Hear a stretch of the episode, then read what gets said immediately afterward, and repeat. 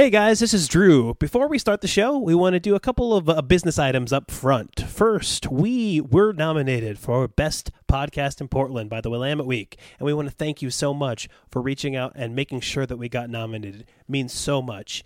If you'd like to do a little bit more, now the real test is on because starting May 1st, you can vote for us for the best podcast in Portland. We would really appreciate it if you did that. If you're a fan of the show, it would mean so much to place this year. And you can do so by going to the Willamette Week's website, looking for the best of Portland, and voting for us as best local podcast. We're in the media section, ya bitch. So, before you listen this week, take a quick minute to vote for Andy, Nate, and I's podcast, a little show we call Hot Garbage.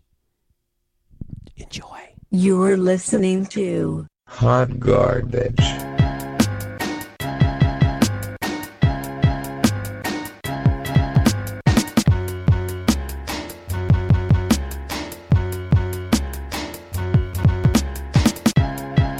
Hello and welcome to another episode of the Hot Garbage Podcast, your weekly music playlist. My name is Drew. Joining me, as always, is the Aqua Socks to my Crocs, my dear friend Andy.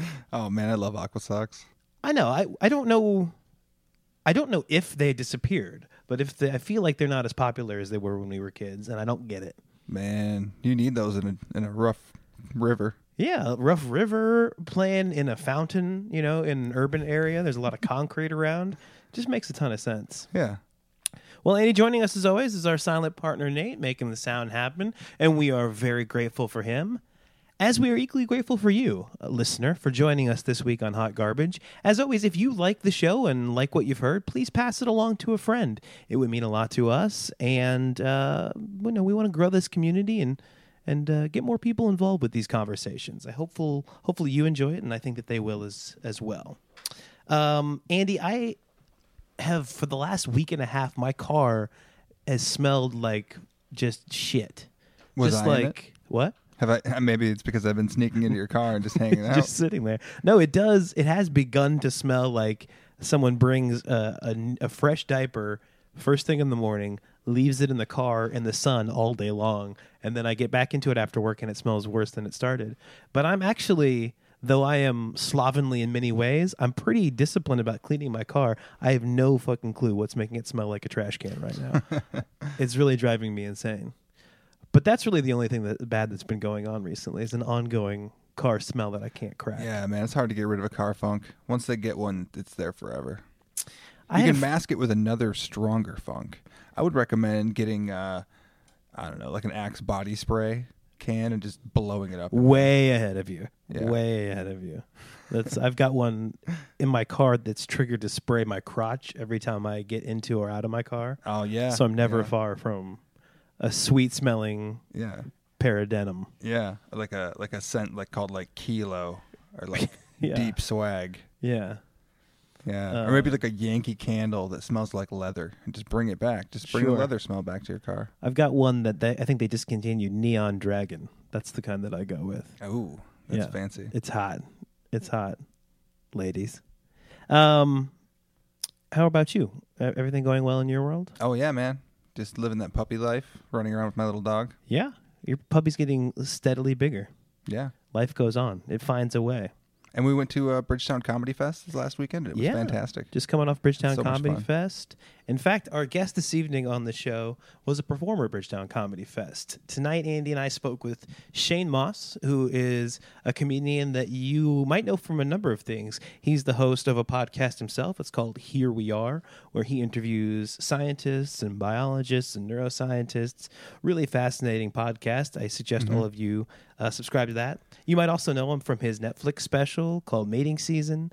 His most recent comedy album was called My Big Break, and he's currently on the road as a part of a a hundred day tour um, with a show that is, as he describes it, part stand up comedy, part stories, part TED talk, all around uh, psychedelics and his experience with psychedelic drugs. It's called a good trip. You can find dates to see Shane on that tour at his website, shanemauss.com. That's Shane and then M A U S S.com. Check out the calendar. He is busy and he is coming to a town near you. That's And true. We talked about how that show came together and his experiences with psychedelic drugs and some of the benefits and advocacy that he's a part of. And some Um, of the awesome stupid shit we did when we were kids. Absolutely. Uh, and we also played some great music. Awesome So- is awesome is pushing it. But uh yeah. yeah, we did some things We did some things that we regret. that And were about to involved hear with about it. drugs and alcohol, um, and we talked about those kinds of things. Um, just want to really quickly a quick plug because um, advocacy for the evolving uses of psychedelics is a big part of uh, this tour for Shane. I just want to let everyone know that it has been sponsored by a group called MAPS, which is the Multidisciplinary Association of Psychedelic Studies. So go to Shane's shows, you'll laugh, you'll think, and you'll learn something. And hopefully you'll do the same on this week's episode of Hot Garbage with our guest, Shane Mauss. Enjoy.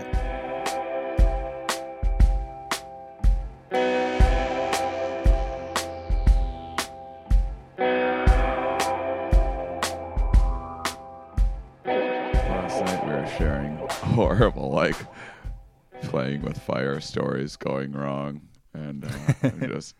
I, I had this friend with Everclear got drunk and blew Everclear into the fire.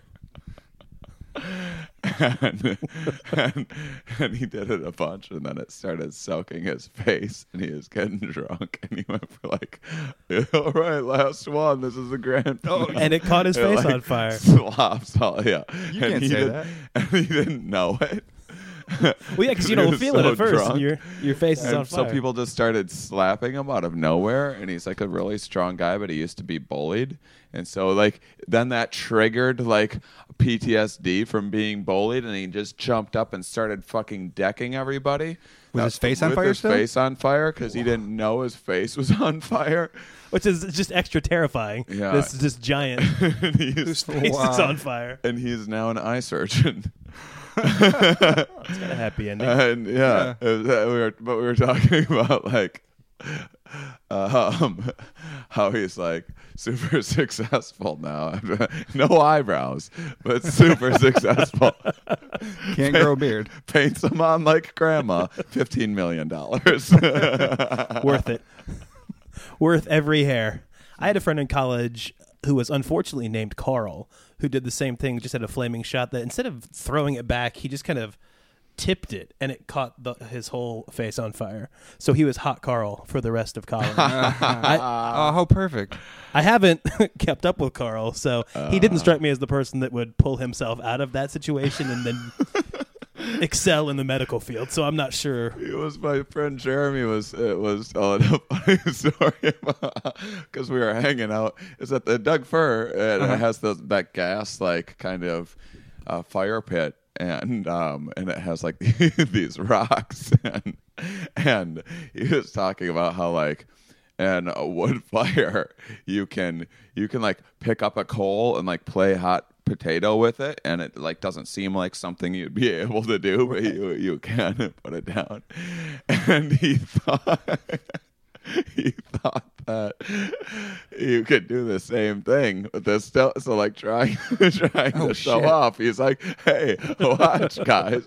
Picks the thing up and it just horribly burns his head like his skin's peeling off oh and everything. It's like it did exactly what you would think holding on to a hot, but he just looked like the biggest dipshit in the world because people didn't oh. know that that's a thing that you can do with Right. different. Oh man. and and the payoff for that is nothing. Like, hey, look, it, I picked this thing up and I'm throwing it around. It, it's not that impressive, Right. At best, you're tossing a rock between your hands without hurting yourself. Yeah. At worst, you're seriously endangering an entire uh, bar. That's pretty great. Yeah. So that's like, I mean, that's alcohol is usually a factor in fire Yeah. danger in a Oh, way man. that That's a other big one. drugs aren't. Now, my fire danger was impressing girls. Did, Yeah. uh, I did used to the make a several lot of- well, that's Yeah. alcohol's tied into that. I guess it is too. It's they're usually. both. Yeah. I used to make a lot of acetylene bombs. You guys know about those? Sure, nothing sexier to a lady than an acetylene Yeah. bomb. It's when you take the uh, welding gas and you put it into like a, a milk jug or a balloon, Mm. and you put the top on it and you throw it into a fire and it is the serious it's the loudest explosion you can feel like the blast wave go through your body it's crazy and i thought it'd be cool to impress these girls i was with so i sprayed some wd-40 on the ground i grabbed this milk jug filled it up with gas and i went to put the cap on and realized that it was a cap from a different milk jug and it did that thing where you get it all the way tight and then it keeps going i was like oh shit well i'll just So get it as slowly tight as it can no, it wasn't tight enough. Yeah, I got about a foot and a half away from that open flame, and it just blew up in my hand and in my face. Just peeled all the skin off of my hand, burned my eyebrows off, and I couldn't hear at all. Did you end up making out with those girls then? though? oh man, they were really impressed.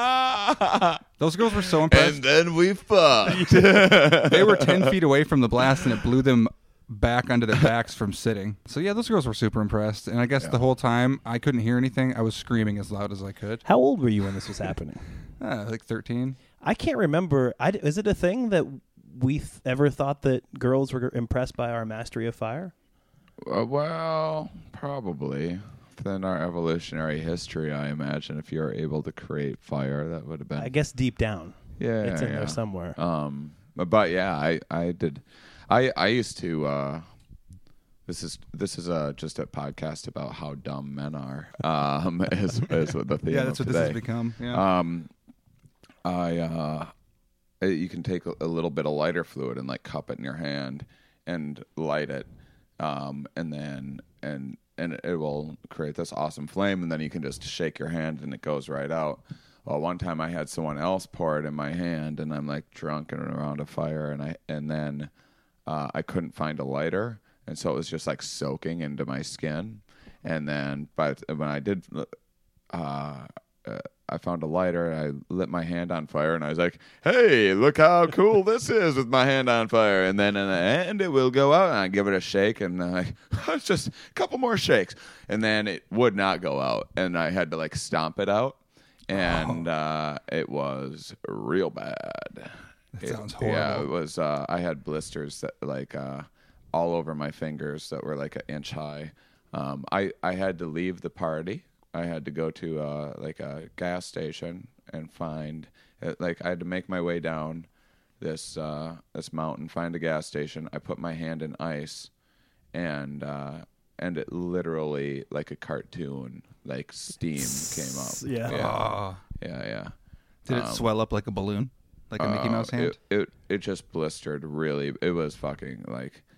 I probably should have went to the hospital and I didn't because I'm super cool. Well, you know, you had some. But this was Some like at ladies least to you were grope with that blistered hand. I think I was like 17 when that happened. So that's yeah. There's hardly any, but a little more reckless when you're 17, probably. Sure. It's true.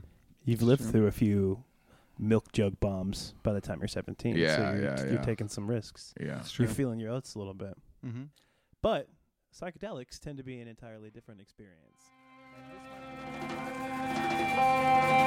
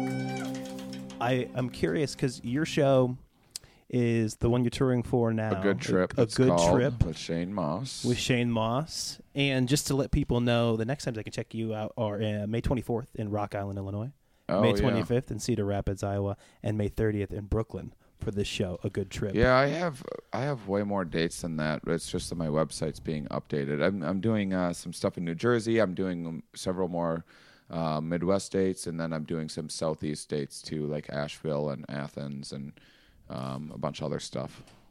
Awesome. Awesome. One thing that I was curious about, since it's it's obviously a stand up show, so there's that that performance and that comedy element, but there's also this element of kind of awareness and advocacy for psychedelics. I'm wondering when you were putting the show together, how did you figure out the way to strike that balance? Um, I just had a lot of jokes about psychedelics, Oh, and I had some ideas about this. So when the show first started, it was mostly just jokes and stories, and some of the jokes were like a little headier or a little more thoughtful, and it had like little bits of information in it. And people always the the show went really well from the start um, because I I market I find like an audience of people that are interested in psychedelic either do them or curious about them. I don't just like perform it in front of random audiences at a comedy club. So it went really well right from the start, but people would people would be like, "Oh, it was a funny show, but I really liked the information." Mm-hmm. And I was like, "Oh, that's great news because I wanted to be saying like more meaningful things and and it's part of the reason why I started doing this psychedelic show in the, in the first place was so I could kind of penetrate more of like the indie scene because there's just a little better attention span and and you can kind of uh, get into some headier uh, topics rather than like a comedy club's a lot of like I worked really hard all week. I want to have some drinks and turn my brain off and have a couple cheap laughs, and that's fine. I mean, I I don't think there's anything wrong with that at all. But it's just you know, there's a time and a place for everything, and I was kind of frustrated uh, with my career at the time that I wasn't able to say more meaningful things, and I started doing themed albums. So anyhow, so once I started getting that, I was like, oh, terrific. So I added like more information, and just little. That, it was actually the scariest part because the jokes are something that I'm just very you know I have a fair amount of experience now doing but doing like more informational stuff I was I was new to. And so it was like I would nervously add like another 30 seconds of information here and there. And then it just eventually turned into like a third TED talk, a third stand up and a third storytelling. And it's just this I just found this really nice balance. But it just evolved it, it didn't like it, it's a, it's much different than the uh, yeah it wasn't a fully formed idea. Um I, I kind of the first time I did it actually I was bored at a at a club where there's no audience and just comics there. And uh because of, the, of of like a horrible hurricane situation. Oh. and um and they still made me perform for some reason. And I was like I don't want to do my shtick in front of like a bunch of comics. And so I just started ripping out every psychedelic joke that I could think of because I'd always have like a minute or two in my act but much more than that people will start turning on you and be like Yeah. this guy's a druggy weirdo All he does is stuff about tripping. yeah. Yeah. and so um so so yeah so just you know it it, it evolved yeah uh, that's it's kind of what uh what people wanted it to be you know i would just i would get feedback and make adjustments and yeah it's it's great. In fact now i do uh, just a talk about dmt that isn't meant to be a comedy show at all. It's just me sharing my experiences. There's laughs and everything. I actually did a little bit of it last night after i was kind of done with my regular set. I i took some time to um, share some ideas that were just I wouldn't really call it comedy. Just Yeah. kind the of a, DMT part was so interesting to me because that's kind of like one of those psychedelics that it's kind of rare to most people, so uh, it seems super dangerous and scary. hmm And uh, from all the stuff that we're finding out about it now, and more people being are open about it, it sounds like it's a much more, I don't know, kind of like the next level of psychedelic drug. Like if you're comfortable with, Well, it's a different thing. It's Yeah. like I mean, it's a disassociative, and you literally like leave this existence and go into another, like seemingly a different world and different dimension, another existence entirely, which I believe is inside of our heads. But e either way, it seems like it's outside of you. Um, and that's why it's called the spirit molecule. But that's so so to me, DMT is like really interesting and thought provoking, and definitely um, it's given me it's opened me up to the idea of spirituality more than I was before DMT for sure. Um, I mean, I still have a pretty science based take on all of it. Um, and but whereas like mushrooms and LSD are like you're learning about kind of some of your habits and behaviors and it's it's kind of a little more I would say those are better for just kind of like bettering your life and understanding yourself more and DMT is just good to like really just if you want a real head fuck and if you want like something just to be endlessly fascinated by and um Yeah. and uh, Well, it- the one time I got a chance to do it, I was already drunk. I was at a party. Oh dear! And I walked Oh, into a bathroom That and they were is- like, "That is a I was bad, like, "Whoa, what are you guys idea." freebasing?" And they're like, "DMT, bro." And then I was, I took a big ass hit of it, held it for a while, and then the entire world. You know when you're kind of tripping and you the ground and ceiling will kind of breathe a little bit and kind of move if you look at them too long. Yep. The air was doing that. The entire existence of the world was vibrating for like you know ten minutes, and it. I just went with it and had a great time. But oh uh, yeah, but you didn't break through. I If didn't you if you would have broken through while drunk, it might not have been the best experience No, ever. I uh, my wife really did, could and not. She disappeared in a porta potty, and uh, uh, she said it was the most nightmarish hell she's ever experienced. and she but, was uh, drunk. Yeah, Yeah, yeah. It was bad. it's uh, something about the combination of alcohol makes it really. Re- it makes it like a nightmare. As uh, like DMT sober makes you like hang out with God. Uh, DMT while drunk makes you hang out in hell. yeah. So this is all good information for me because I'm very rudimentary in my experiences. I've done mushrooms a lot of times, and I Yeah. really, really enjoyed them. But I've never taken LSD or kind of climbed the psychedelic ladder. Well, LSD isn't. I mean, every everyone everyone's brain is a little different. Like LSD, mushrooms affect me way more than LSD. That's what I've heard. That's what people have told uh, me. No, but everyone's different. Some people are the complete opposite. So you just, I mean, it's just one of those things you got to find out. For, but you can start slow, you know, if you're going to do LSD.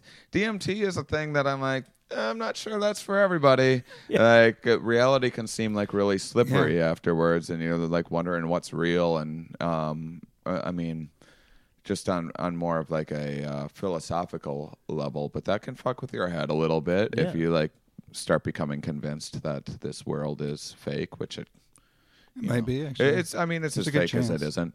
Uh, Everything go. seems to be like very like yin and yang. Everything's as meaningful as it is meaningless, and Well, the um, more like neuroscientists and physicists kind of collide, it seems like the world is kind of a projection of some Mm-hmm. internal reality that it seems to be more unique to every individual. So yeah.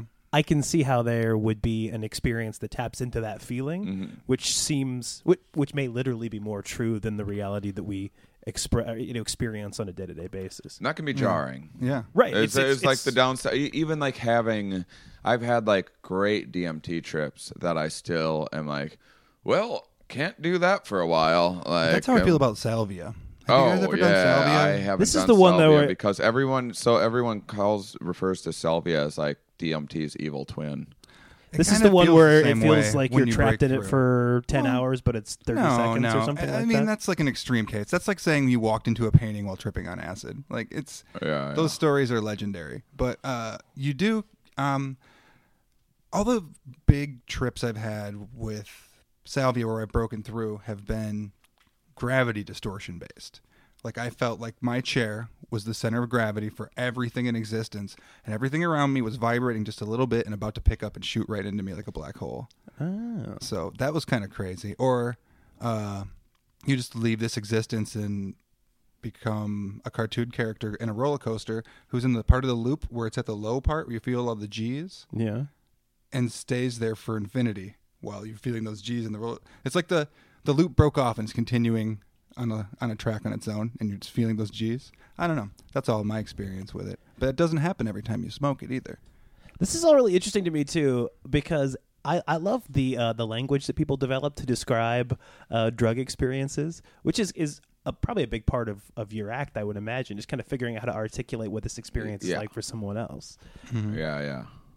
H- Are these common? Is this is this is what Andy's saying? I've never done everybody's salvia, but different. uh, Oh, a lot okay. of times with salvia, people are like, "I was a toy in a store window, um, in a mall for aliens, and there was like little kid aliens like looking at me and picking me out. And uh, I've heard that same story from like Whoa, that's weird. 40 different people in like different cities and stuff like like when people come up and ask me after the show and every time I'm like I'm like do you know how many people have said that exact same thing they're like what really Wow. yeah there there's definitely like When I come off of salvia, though, it is draining. You're sweaty. Your body is sore. You don't want to smoke it again right away. Probably not for months. see DMT Personally. when I come out I feel like energetic and like a Mm-hmm. great lovely buzz body buzz and I feel like really on top of shit I think they've stepped up their game with the salvia stuff, though, because I know there's concentrate versions of it now and things like that. I was smoking just like the green leaf back in the day that you would buy from the head shop for like five bucks. Now you can get like 40x and it's like $40 a gram and it's black powder, you know? For me, Or you so- can eat it.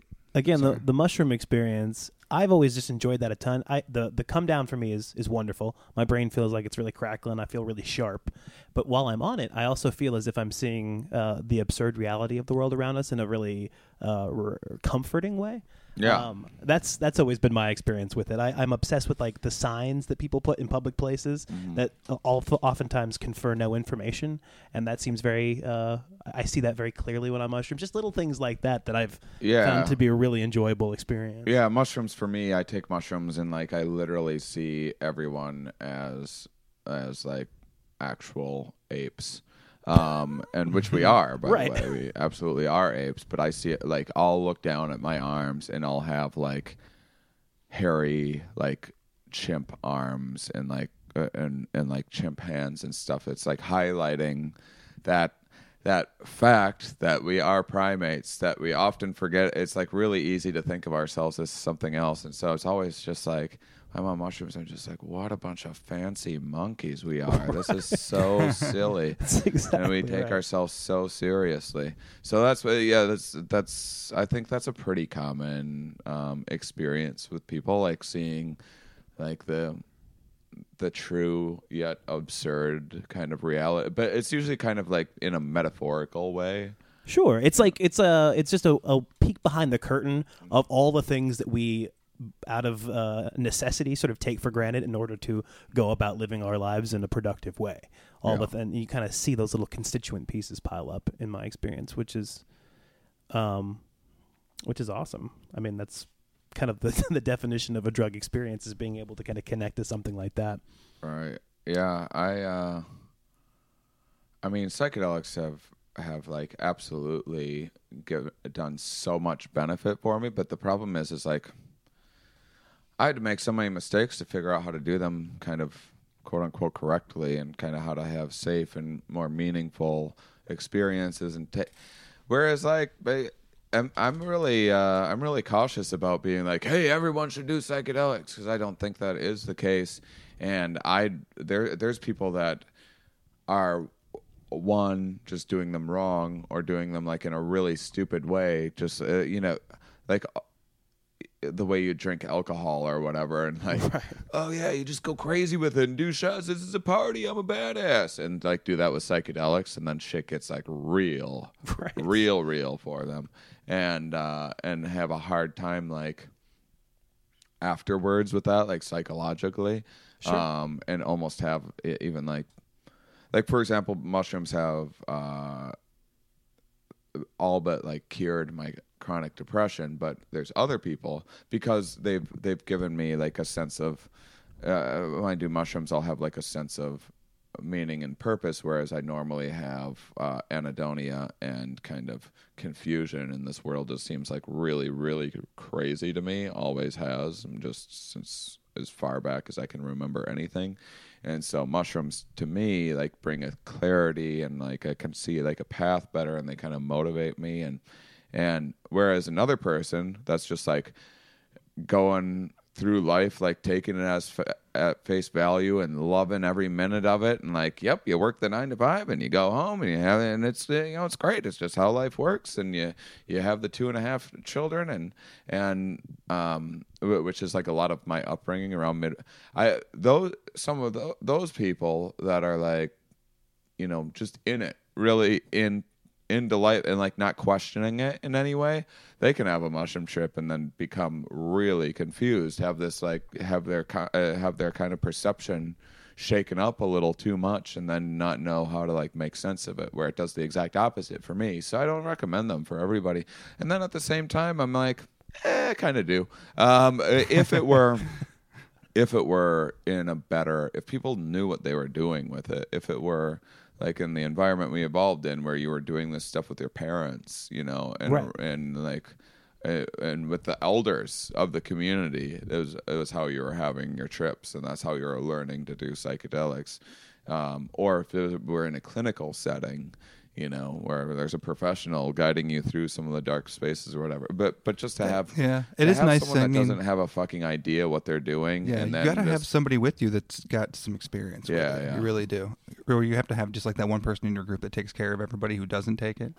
You know, Mm-hmm. at least when you first start messing around with psychedelics, because yeah, if, if everybody in the room takes psychedelics and one person is freaking out and can't handle it, you have to have somebody step up. Yeah, well, even if you don't have a freak out, it's just nice to feel feel safe. And Yeah. like Yeah. even Yeah. if you get out of control. Yeah, that's true. That's will the main kind of thing. control so you can just get more benefit from you can allow yourself to get like crazier and wilder and like explore deeper, like more painful things if you know like no one's gonna let you like jump out a window or whatever ridiculous thing that doesn't actually happen. But but uh yeah. One Um, one of the things that we're still even going through with something like marijuana is that the illegality of it has made testing it in a sort of a systematic way or working with it scientifically in mass a little more difficult because there's you know the, the there's a lot of government control over those things. How has the science of psychedelics and, and this idea of microdosing that's becoming more and more popular how has that evolved and, and how, how has that changed in the last five or ten years? Well, when you talk to people in the psychedelic community, which I actually don't really consider myself an expert on psychedelics, I've just used them a bunch, and then I I know a fair amount about psychology and evolution and, and neuroscience, and so I base most of my ideas of psychedelics. Not like I, I don't read books about psychedelics or Yeah. anything, um, and so I kind of come up with my own ideas and then ask questions on uh, um, based on those ideas on my uh, my podcast. Here we are, where I interview scientists. Um, but um, the climate in the community is, I mean, people are nervous about the current administration, but outside of that, people are like pretty excited about where things are going. I, they think that MDMA is going to be legal legalized for clinical use in like a few years. Um, I think four years or something like that, which Wow. would be a really big um, step in the in the right direction, and they're doing amazing. uh, The research is really coming back, whereas like twenty years ago, it was it was basically like even the people that were like in the top of the field, the most passionate about, it, they're like. This is it. This is, it's the end of psychedelic research. There's like three of us left, and no, and no one. This is it's just over.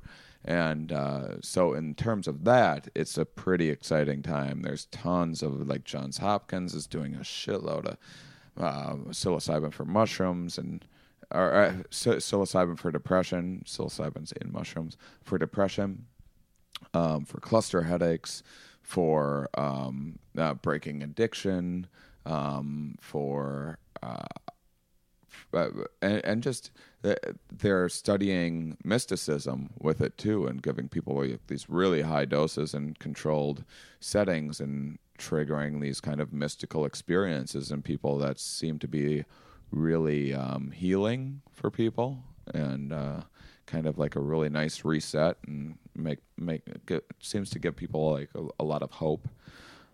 That's encouraging. I'm glad Mm-hmm. to hear that there are there are some very serious pursuits of it because I, I feel like you know, as you said, there was there. I just feel like there's a gap there, and that should be something that science can really guide our thinking on.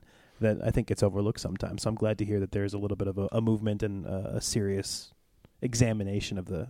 I mean, on the ground, like within the culture, it's still very much like, oh, mushrooms are a thing that make you crazy or something, and especially because because they kind of bring you out and most people just do them like once in college or whatever, Mm-hmm. and they have this. They remember having this crazy experience. Well, they were like a crazy, confused. Per- th- that's those those years are incredibly confusing years, and and they're and you're just a fucking crazy person lighting your hand on fire and whatever else, Yeah. and then you do mushrooms and kind of amplify that, and sure, yeah, you'll have a crazy trip because you are a crazy person.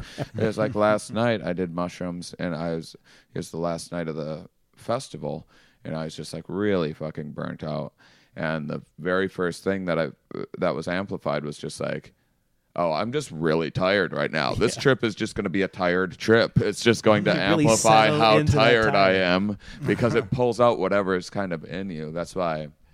That's the other thing with like pe- people that are anxious or panic or whatever. I mean, sometimes psychedelics can pull that out. If if if someone's like prone to a panic attack anyway, and if you're just doing it not in a professional setting, Yeah. um, and you're like anxious or whatever, it it, it will amplify um, that, which is hopefully a learning experience and making you more mindful. But for a lot of people, they don't understand that that's what terrifies it's about. And but but people are so scared of the inside of their heads. They're like, like you talk with people and they'll they'll be like. Oh well, I don't want to get in there. You don't understand. It's real crazy in my head. It's like, well, that's more reason, in fact, to yeah, do. you, you need a Yeah. tool to work with that Psychedel- crazy. Yeah, you yeah, do not want to. are a tool as well. That's I'm Yeah. glad that you said that Yeah. because they're not a magic bullet. They are not the answer. They're one piece of a very complicated puzzle called existence. Well, I don't know much about neuroscience, but just uh, on the face of it, locking uh, what you perceive to be a crazy part of your own self inside a box in your mind uh, and hoping that it doesn't spill out in unhealthy ways later seems dangerous and naive. Whereas confronting it head on might be at least a way to open up the doors and, and see what you're really working with. Yeah, I mean, really having setting intentions and then integrating the days after are so important. People don't know that. So people are like, I'm going to trip, eat this thing. I'm tripping now. And then they're done tripping and then they're like, "Okay, I'm done tripping." And how what what if you really want to have a productive trip, you should kind of think about a little bit ahead of time, just like people do with meditation or anything else.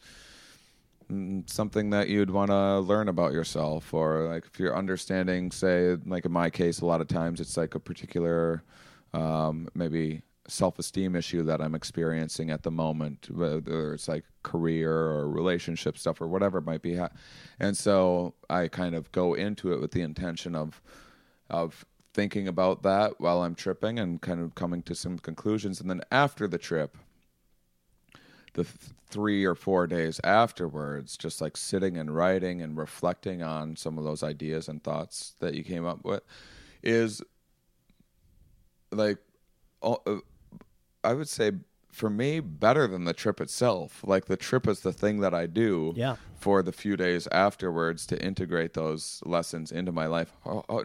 Not always successfully, mind you. Like, um, it, it just just because you become aware of problems doesn't and and want to fix them doesn't necessarily mean you are going to be perfect and then going about fixing all of your problems. But it is the opposite of um, pushing yourself away from confronting those problems. Yeah, it, it very much is, and so that's why I'm saying it's like to just be like I'm gonna trip, and then that's it. To isolate it like that is just you're really missing out on on uh, on so much of it, and and I think that's also why people have such a negative because because then.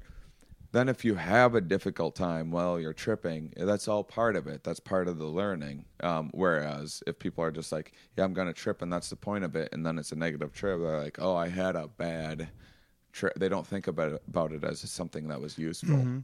Yeah, that term gets thrown around a lot. What do you think about bad trips? I think they're Yeah, that's difficult. exactly it. It's just- difficult experiences. Um, it's uh, like to to learn things about yourself. To like, uh, I mean, we all are like, oh, uh, you don't understand. I'm crazy, and I got like, I got some dark about. Yeah, yeah, of course you do. Everyone does, and and so confronting those things can be awful uh, and like painful in that moment. But oftentimes, like for me, I'm able to like I'll go through a trip and I'll be like kind of I'll be it'll make me like really depressed and I'm like I'm or I'll even start crying or get really anxious or whatever it might be and then and like through the just allowing myself to feel those feelings and then toward the end of the trip usually I'm able to forgive myself and others for faults and um and kind of you know you look at you're like I, I, I all the time. I'm just like, I'm just a fucking monkey. Yeah, like I'm doing a pretty decent job for a monkey. you know, like uh, uh, what- you, you can't expect that much out of yourself. You wouldn't, you know, yeah. If you're, if your dog, uh, if your if your puppy like jumps on people or scratches something accidentally or tips a thing over or whatever, you don't you don't like get super angry at your dog. You're like, oh, it's a puppy. It doesn't know anything. And that's what we're all stupid puppies that Well, I- don't know anything. I was going to say, mm-hmm. I've heard, I think I've heard you say this on your podcast many times, but just like we have no, we have no information. We have no set of answers on how to be. So everything we do, even the things that we do, sort of that are culturally ingrained, are sort of experimentation. So you know, anything that helps you to be more in tune with something that makes sense and gives you some sort of game plan for navigating life, I would feel like would be a, something worth exploring. Yeah, but I mean, there's a million ways. Uh, I mean, if And it can also be fucking fun. more, if You can also have fun. Go to therapy, Yeah. and you can also have lots of fun. That's Right, a I- really important thing. Yeah, it's like it. we dwell that on the negative a lot. A lot Sure. of like, I mean, because it is like probably. Probably some of the more most important aspects is the healing aspects because there's a lot of pain and suffering in this world. But at the end of the day, you can often like Yeah. like you don't necessarily need to have uh, OCD or PTSD or other acronyms to um, qualify for or to to gain benefits from a psychedelic experience. Yeah. You might be a happy, at peace person that just has a really happy, enjoyable, at peace trip, and like, Yeah. or you might like have a ton of laughs and and tell jokes with your friends, or you might enjoy a, a, a music festival. You you know, it can. Um, it's just, I think for those, uh, it's just really beneficial to know what you're doing ahead of time. Like I, I wish in, in a perfect world, and my way of thinking about it is psychedelics are something that you would go into a clinical setting first, do it with a therapist first that really understands some of these weird metaphors that are coming out of your mind and why your brain's producing those feelings. It's I mean that's another reason why I'm so good at tripping is because I know a lot about how the brain works. Regardless, like it's what I do. It's what I it's what I spend all of my time obsessively reading and talking with scientists about and researching. And so I like I get what's happening when I see like a weird, strange hallucination, I don't take it at face value. But for people that don't have that, it would be nice to have that eh, that kind of you know the guide like we were talking about. And then after that, once you kind of get a handle on that, then you could go off and explore on your own, and then you then it could get a little more into the re- recreational and having like I don't like using psychedelics at concerts necessarily. It's not not really Yeah. my thing, but for some people, it's like a beautiful spiritual, ama- like the best one of the best experiences of their lives, and they like will never forget it, and it just makes them a happier person for like months. They are they're thinking fondly about that, and so everyone's a little different too. So it just takes experience to mm-hmm. figure all of that out. I Yeah. think that's that's a good segue for for playing a little bit of music. Sure. Um, I know you uh, had a couple tracks in mind, Shane. Do you have uh, one that you'd uh, like Yeah. to just open things up with? Yeah, yeah. I um so I- I'm thinking a, a little Deltron 3030 maybe since we're talking about psychedelics. It's like very uh um Del the Funky Homosapien has it's this concept album with him and uh Dan the Automator who there's also a good um uh uh, Handsome Boy Modeling School is Yeah. another like really good, and, and that's uh, that's Dan the animator um, produces that, and and I'm sorry everybody, these next ones I'll be able to, I'll, I'll just queue up ahead of time, but it's just a good introduction one I would say is is the song 3030 actually on the first album. It's the second track. And um, so it's like a very kind of Orwellian take on things. It's very much um, so there's one concept album so it's set in the year 3030 and they're kind of like these um, musical superheroes that are coming back to save the world through uh, basically kind of um, the government and kind of corporations kind of, um, colluded together to um, you know kind of control people's thoughts and speech through promoting uh, like really shitty pop music that was like really meaningless and so the only way to make money is to do like really really meaningless um, music and so all of these uh, great important ideas have been lost and and so they're coming back and using rap to um, reintroduce this important information, point out the many flaws in the system, and and then it's also just really fucking silly too. At the same time, there because it's like for, it's like looping like force field sounds and lasers and stuff like that, and it's uh so yeah, it's uh real good. Let's trip out to some 30 30.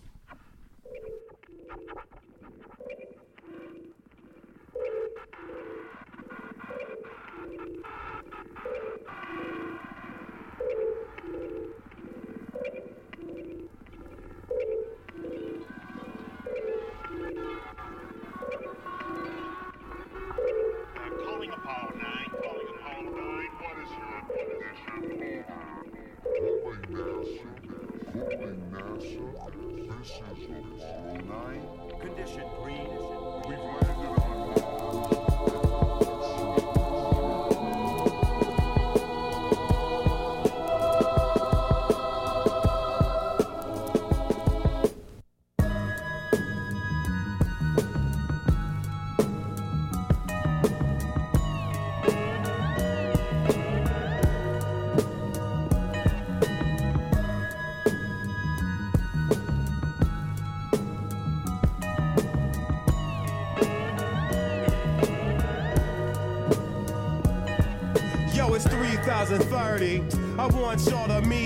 Deltron Zero, hero, not no small feat. It's all heat in this day and age. I'll rage your grave, anything it takes to save the day. Neuromancer, perfect blend of technology and magic. Use my rapping so you all can see the hazards. Plus entertainment, where many are brainless. We cultivated a lost art of study and I brought a buddy. Automator, harder slayer, fascinating combination. Cyber warlords are activating abominations. Harmonation with hatred, we ain't with that. We high tech archaeologists searching for knickknacks. Composing musical stem packs that impacts the soul. Crack the mold of what you think you rapping for. I used to be a mag soldier, but I didn't respect orders. I had to step forward, tell them this ain't for us. Living in a post apocalyptic world, morbid and horrid. The secrets of the past, they hoarded. Now we just boarded on our futuristic spacecraft. No mistakes, black. It's our music we must take back. Yo,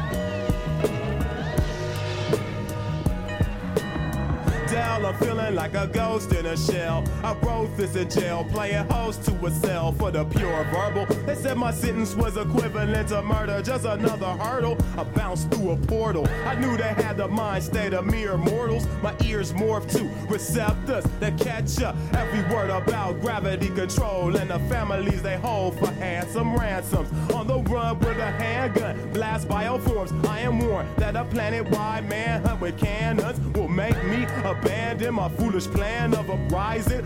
Fuck dying, I hijack a mech, control it with my magical chance. So battle advance through centuries of hip hop legacy. Mega speed, hyper warp the automators, cribbing like the torch. They can't fight the force. Victory is ours once we strike the source. Enterprise and wise men looked at the horizon, thinking more capitalism is the wisdom and in prison. All citizens empowered with rhythm. We keep the funk alive by talking with idioms.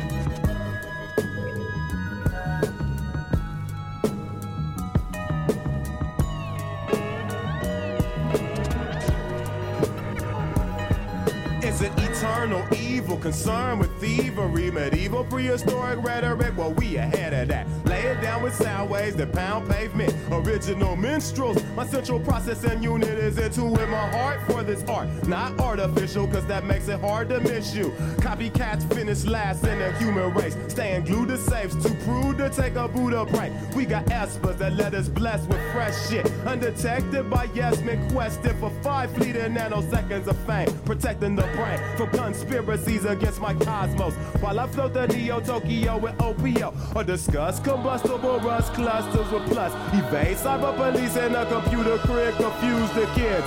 But I can make it kick and rhymes that's sacred. Telepathic mind that takes its greatness from the matrix. Esperon professor rushes a cold oppressions with correction measures. While half the world's a desert.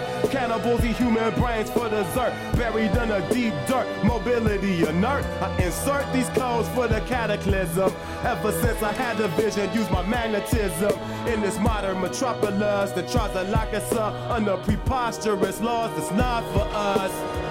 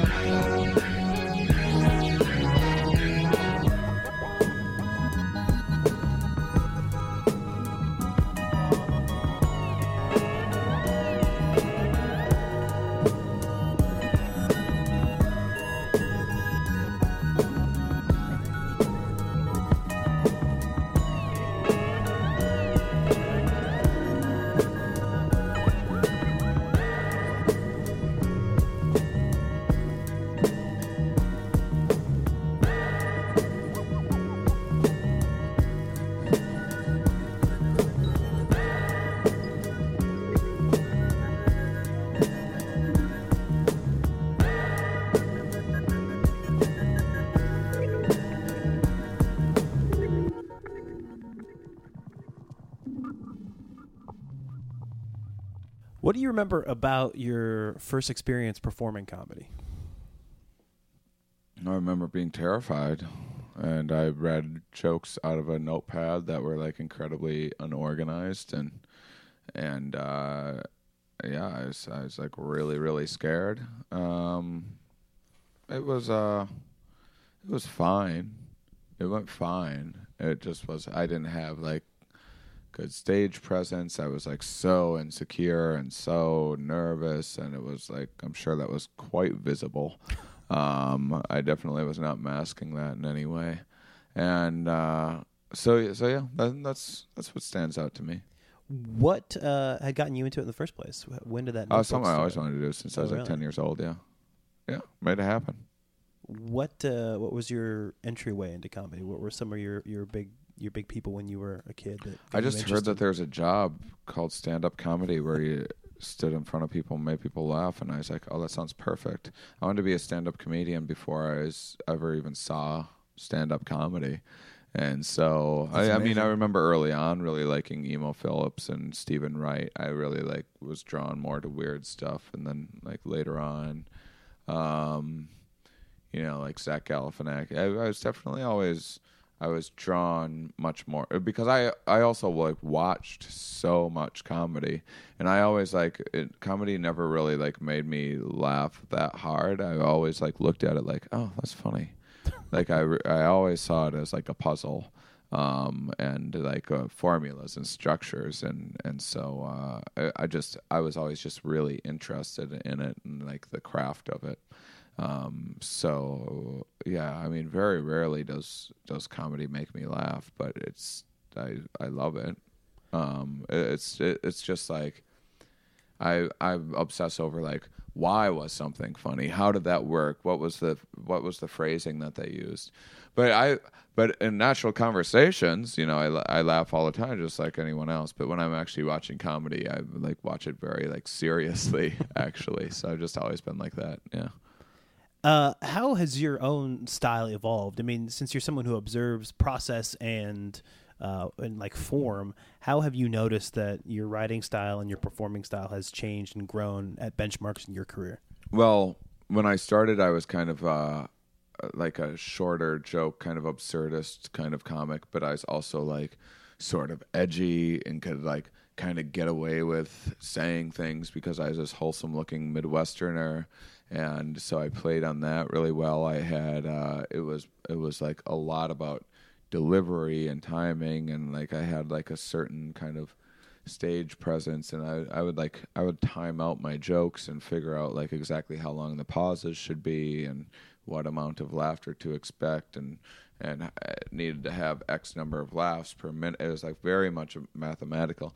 And then as I had experience and um, was a full time comic and on the road more, I started telling more stories to kind of challenge myself. It just I I always had. Uh, I was I, it took me a long time to feel like really comfortable on stage. I was able to pass as comfortable and confident because I just figured out workarounds to fake it. Um, but uh, so I would push myself into doing more uncomfortable things. Like at the time, I was telling stories, and then I, um, after a while, I ch- just kind of got bored um, and wanted to be talking about more meaningful, interesting things than trying to like.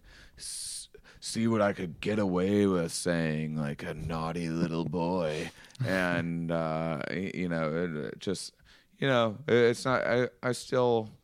I, I don't mind a, a good abortion joke and stuff like that from time to time, um, but uh, it just like it didn't appeal to me anymore, and so that's when I started doing more kind of themed shows with more um, like introducing science into my act more and trying to say more meaningful things on stage. Was there, I guess, is there a period when you're making that transition when you're you kind of lose an audience? Or Yeah. I guess I'm, just, I'm always curious about people's as performers their awareness of what the experience is like for their audience there. So, do you cultivate a certain kind of fan um, and and are you speaking to a certain kind of person or are you trying your best to craft something that is a little more universal and that more a broader audience can enjoy? Well, both. I mean, when I'm in clubs, it's more universal because it's mostly random people that have no idea who I am. I I always have some fans out, but the majority of the room is people that are just like, oh, a comedy show, um, or maybe they watched a video on on the internet quick to see if I was funny, and then um, and then I do, you know, these indie shows too, which I do a little more challenging stuff. So it's a, um, yeah, there's there's been like really transitional periods. Uh, I imagine I'll probably go through them again, but I don't think that I'll.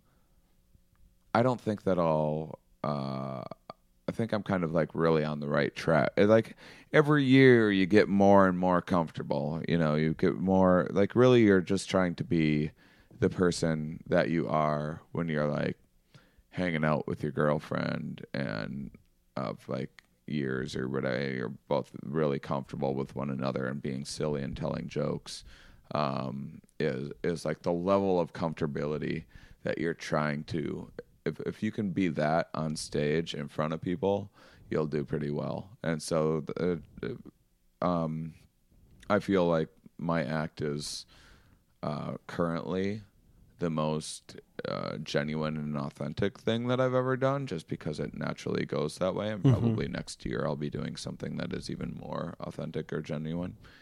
And so, yeah, I guess that's how it's changed over time. And it's also def- definitely I've gotten away from like, I need to have four laughs a minute to or si- like four to six at least uh, per minute you know joke every 15 seconds or something like that but um i've gone from that to like something's funny i'm gonna say if it takes it takes me two minutes to set the thing up a lot of times those things have a much bigger payoff um a lot of the times the thought-provoking stuff even if it's not necessarily like quote unquote as funny like like uh uh, you know, uh, buckled over, l- losing your shit because you just saw someone like get hit in the balls, you know, like that uncontrollable. Someone just lit their dick on fire and put it on the internet or whatever. That is pretty funny. And uh, it is. Um, uh, and and so but people seem to attach when when something's like a lot of times I had to get comfortable with people with hearing silence because sometimes I'm just saying interesting things and so people aren't laughing. They're just like huh and figuring out that those are people's favorite parts usually and it took a while to, for me to get comfortable. So yeah there's been a lot of there's always a lot of transitional times Well, you know how, I mean, being here on this show, you know how terribly awkward it is in real life. But when I always listen back, I find that those beats of silence are, are nothing. You know, as a as a host, I'm always terrified of three seconds of silence, but that's that's fine. People are comfortable with that much more than you are when you're standing up there by yourself. Yeah, yeah. I uh I have a hard time with silence to this day. It, it's a thing that uh I mean, it's it's something that I'm trying to work. It's some it's something that I definitely have to I sometimes feel very awkward and sometimes feel like I don't have the best social skills in the world because I've like lived my life in si- in silence basically because I didn't understand it. like I didn't agree with anyone ever in my upbringing and so I just like kept my mouth shut and uh, through my whole life. And so uh, that that's that's really affected my uh, my social skills.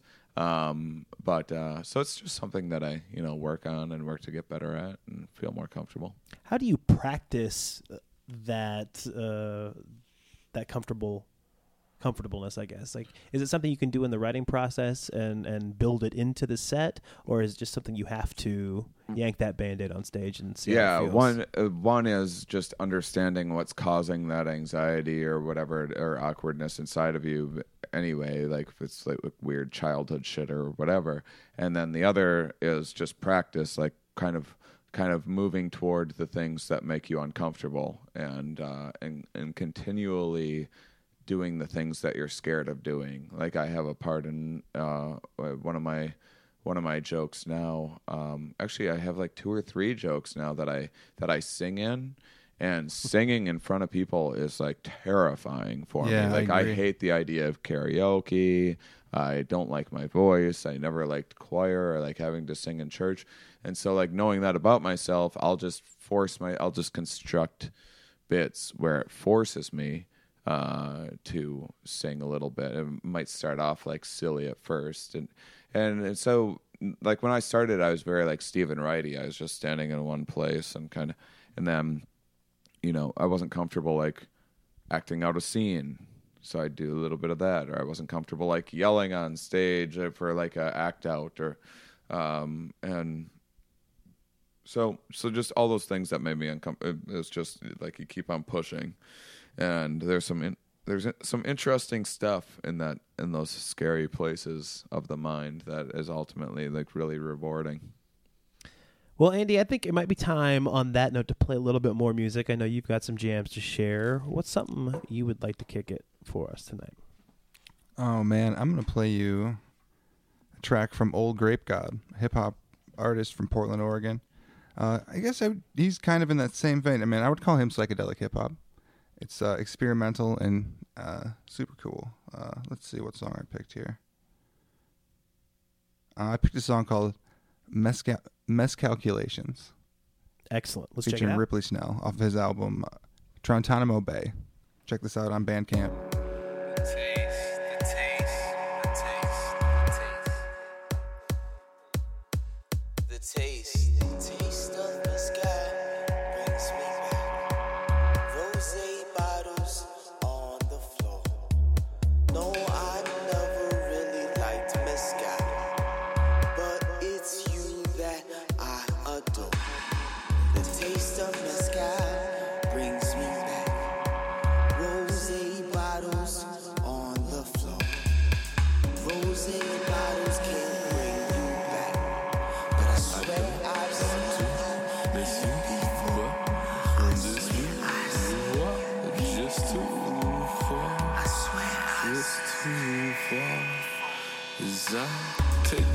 From the ancient gallery and walk down the hallways, I can hear the wind's best impressions of a whisper clearly in my ear. My equilibrium shifts with every wishful shuffle step. This full ignorance of no regret. A time traveler's best party trick. I've let my armor go thicker. Kiss the elixir, going alone. The body's on non party drugs. Really in the mixture. Keep a bay card dick, not your archetypal guy, but exists nonetheless. Human habits made me re-inhabit my body. She got me wanting to be human again, so I had to leave with the fog back to a polluted lake. I fish nonetheless. I fish nonetheless. Spit grit to stick to your chest. Your ribs, I'm a frog, not a prince. Rinse my palms in the pond. I see no reflection. I see so many sheep that don't seek any direction. I'm just trying to hit a world tour in a vessel they will recognize. Recognize, still frames, treat the game like a meal. You know I feel like trying to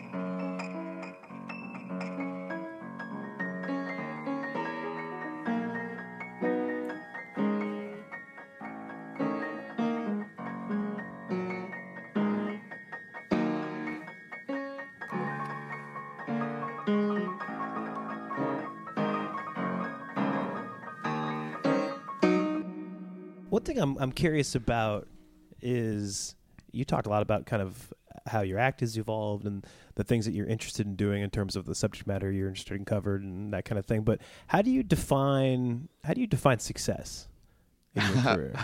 I yeah, I have no idea. Um, uh, I, I mean, for uh, for me, it's uh, like if I am making enough of a living so that I can survive and hopefully get a RV one day. And, Sweet RV. Yeah. I mean, I love I love traveling, um, and so you know, I basically live on the road, and uh, if I could keep that going more, it would be nice if I had enough money to take my lovely girlfriend with me um, when I when I'm traveling. But but that, that's so you know there the that's money's tied into it in that respect. Outside of that, I don't need like a mansion or anything like that. But I, but the thing is with comedy, there's no safety net either. So you Mhm. don't. You, you- I mean, people might be really, really successful for like two years, and then everyone just kind of forgets about them. And then some people sustain a career for a really long time. And but I mean, I think that if you a big part of it, it for me is just doing things that really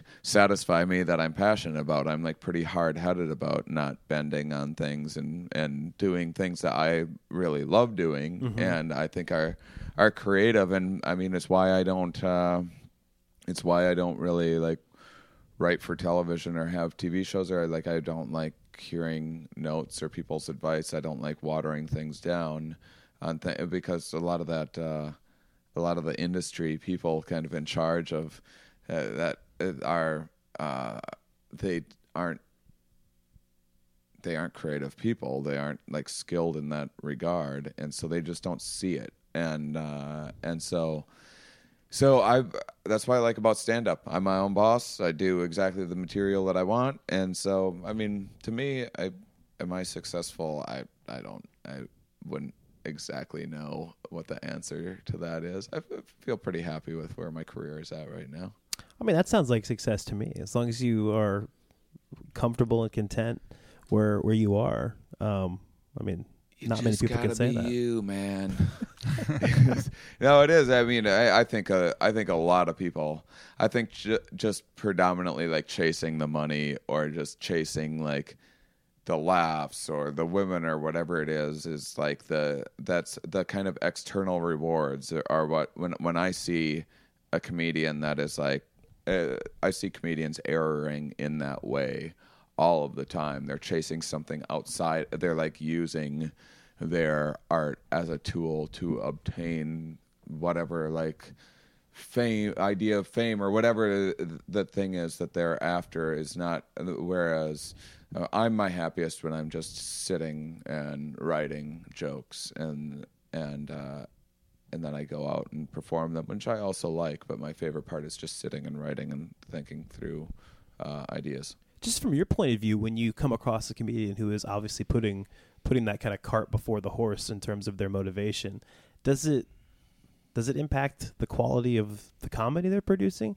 Is it possible to be motivated by non-artistic things and still feel genuine and truthful and connect with an audience? Some people seem to do it, but I I see more problems than not. I mean, I people like people are often worried about like what is comedy supposed to be or what what's hot right now. What are people into and trying to replicate a thing that they think will sell rather than creating a thing and then I mean, you do need to figure out how to sell your thing, but I I create the thing that I want first, hopefully, is the idea anyway and then figure out how to sell it. And so, um, yeah, definitely there's there's there's problems out there. Some people do it well, but mo- most people that are like really good at the business side of things um, are uh, not the funniest people in the world. A lot of times you'll see that, like the like the ultra like the the the comedians that like really have their shit together and are like really on top of things and organized and producing and put together shows are usually um, pretty boring, unfunny acts. Uh, so uh, that's not always the case. Sometimes people are just killing it in all all domains, and some people are sucking in all of them. But uh, but yeah, it, it just seems like a pattern. Are you noticing that since you know, like I guess in the last even six years or so, there's been this like proliferation of podcasts and more accessibility to comedians. Do you find that an audience, at least in sort of the alternative sphere of your work, is becoming more sophisticated or connecting in different ways? Is is the nature of that relationship changing for comedians as there's more access to them? Yeah, I mean, I think that there's with there being a million shows on TV or a million different channels, there's people can find it specifically what they want, rather just like there used to be like four channels on on TV, and so you just watched what was on there, and it was pretty limited, and and the networks had to make things ultra uh, kind of accessible. Um, comedy is kind of like that too. That's why I really like about kind of the indie scene branching out. It just allows people to to really uh, open up and do present themselves a little more and do the things that they're into. And I mean, I think I think not that long ago it would have been um, really difficult to find like say a comedy rapper or uh, or uh, you know you know people people bringing in and like showing videos or doing like PowerPoint things during a show. And so there's just all these other new different interesting elements. I think that's that's one of the more exciting things about the comedy climate. I feel like it's getting so so people are all also like learning more about how comedy works. It's like when you um like my girlfriend knows way more about music than I do, and so she's just like a little bit above me. And, and, like when I listen to it, sometimes takes me a little longer to understand it. And people are like that with uh, with comedy um, as well. If you haven't seen it that much, you know, Mhm. just, just like anything else in the world, it takes having uh, it takes that experience. And I feel like people are becoming a little more experienced, and therefore are becoming like more comedy savvy. Or there's certainly an outlet for people that are comedy savvy, that are huge comedy fans, and just gobble up every bit of it that they can. And within the uh, for those people, then you can do like really challenging, interesting Right. stuff, and and it can. And sometimes you have to. Sometimes you can't do just like the same old uh, run of the mill uh, act for those people. They'll like be bored by it, and so then it pushes us as comedians to think of new and novel ways of you know just like music. You know the they uh, kind of everything's sort of been done in one way or another, and trying to like reinvent it a little bit and find your own little niche is uh, is a challenging thing, but it's also exciting, and that also kind of um, feed rewards creativity and yeah so i, I think uh, i think comedy's in, in pretty good shape right now but it seems to go in waves What's um you know if there were no limits to you, whether it's financial or time or anything like that, what's a project that you would love to take on? What's a dream? well i just started shooting a documentary um, and it's about psychedelics it but i'm hoping i what i would love is to be like kind of a morgan spurlock but with uh, with academia and going around to um, and talking with scientists. Um, it's actually what i'm attempting to put together is um, so i'm i'm not going to give out all my amazing ideas about what it's going to be. But um, i i think that would uh,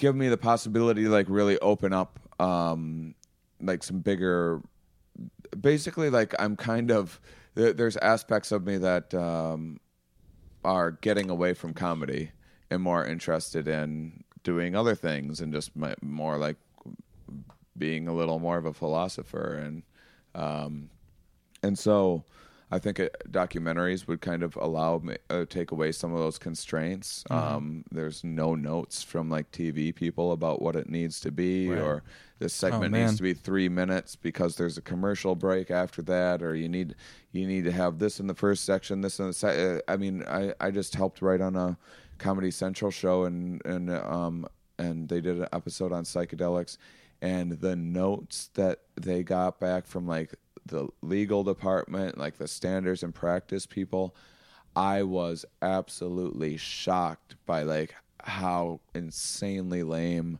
the notes were. And this is like It's Comedy crazy. Central, which is supposed to be like an edgier program. So just Mm-hmm. imagine take that and put it on like NBC or something like that, and that really amplify, you know, and and so so just I, I think there's a lot of opportunities these days for us to get away from those many constraints and limitations so that's what i'm Yeah. trying to pursue I'd like to see you on a show like uh, Pharmacopeia, where you travel around the world. And yeah i love that show yeah yeah yeah um, i mean that's sort of the thing that i'm trying to do That'd be uh, amazing. basically um, but i also want to uh, do other subjects outside of the field of Yeah. of psychedelics as well but uh, my my first one's going to be about psychedelics and i i mean i hope if uh if everything goes just insanely well maybe it will be a docu series or something. I I, I think it would fit really nicely into a docu series uh, kind of a kind of world. I think there's a uh, already in the stuff that we've shot in the limited amount of time we've been shooting is like enough for a document like we could i mean we're making it really quickly and we have so much content and some we're going to be losing so much interesting stuff if we're just making one documentary Right. out of it rather than a mm-hmm. docu series and so yeah i mean that's i think that that would be really cool and still have some laughs along the way and Sure. but but like it's just the laughs are better when you're not forcing them when you're like okay now this needs to be funny because this is we've labeled this a comedy thing and so it needs to have x number of jokes here and there i think the laughs end up being a lot better when you can just kind of forget about that Yeah, absolutely. Mm-hmm. Well, that sounds really exciting. Really looking forward to hearing how that evolves. yeah Um, I know you got to hit the road, but do you have time for one more song? sure we can do one more What's uh, another jam you'd like to share? tonight? Um. Well, um. So I I get most of my uh, ideas about what I should listen to um, from my lovely, beautiful girlfriend, uh, and and um. So I have the there. There's a song. This is one of the best songs that I've ever heard. Uh, it's of Montreal.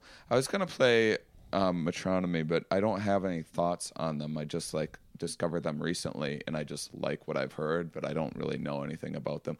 So we'll do of Montreal, um, and their uh, stuff is like so hit or miss. It, like some songs I absolutely hate. And I'm like, I can't believe I like this, and then some of some of them I'm like, this is one of the best songs I've ever heard. And when they're at their best, um, I the lead singer is like a little bit like kind of a really reminds me of like a really dark kind of Freddie Mercury, and uh, and so yeah, so this song's called um, Gronlandic Edit.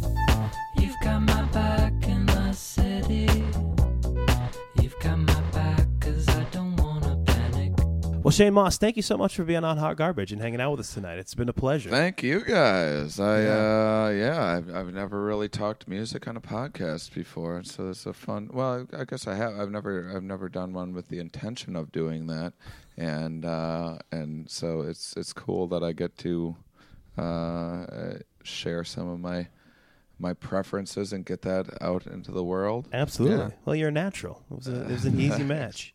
Um, your tour is it's a good trip. You're on the road right now. Yeah. Everyone should check out shanemauss.com Yeah, go for Shane- information. Yeah, the schedule's going to be updating and changing all the time. So just just go there. If, I mean, I've, I've hit most cities, but I might be I might be kind of redoing the tour and and doing if I can make this a special, I might do a follow up to it. Um, and because I have lots and lots of content and things to say about it, and, and I love the psychedelic community. So yeah, ShaneMauss.com. And It's a fantastic show. Everybody go and see it. And uh, even if you're not into psychedelics, it's a funny show. You'll learn a lot. Mm-hmm. And uh, yeah, it's really good. And also be sure to subscribe to your podcast, uh, Here We Are. Yeah, through once a week I iTunes. talk with a different scientist. Usually it's uh, like a lot of evolutionary psychology, biology, neuroscience, behavioral economics, um, some psychology and marketing stuff, some animal behavior, and so it's all kind of life science stuff that uh, is hopefully relatable. And and I didn't go to college or anything, so I try to make it accessible for kind of people like me that uh, don't have an uh, necessarily like a background in education or or you know Mm-hmm. may may not uh, be familiar with um, these kinds of sciences, but but I, I try to do it in an accessible way for uh, people. I mean, I, like I worked in a factory and stuff, so like people in those uh, like blue collar people that that have a lot of time on their hands, but are uh, and are bored at work and Yeah. have um, and like and like to do some thinking.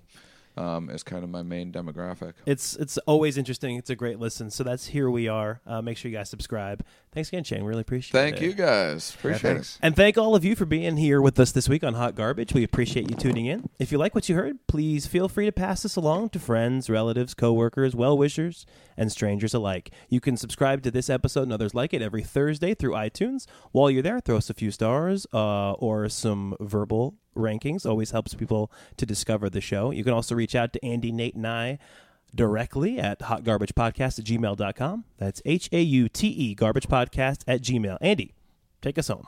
I'm gonna play you a little bit of music from uh, a Sudanese artist called Sufyan. It's uh, F U F S U F Y V N. Nate turned me onto this, and this dude's just kind of like uh, J Dilla from Africa. It's amazing. You can Love check it. this out. It's called Moon Dance. It's off his album Pseudo Rhythm Volume Two.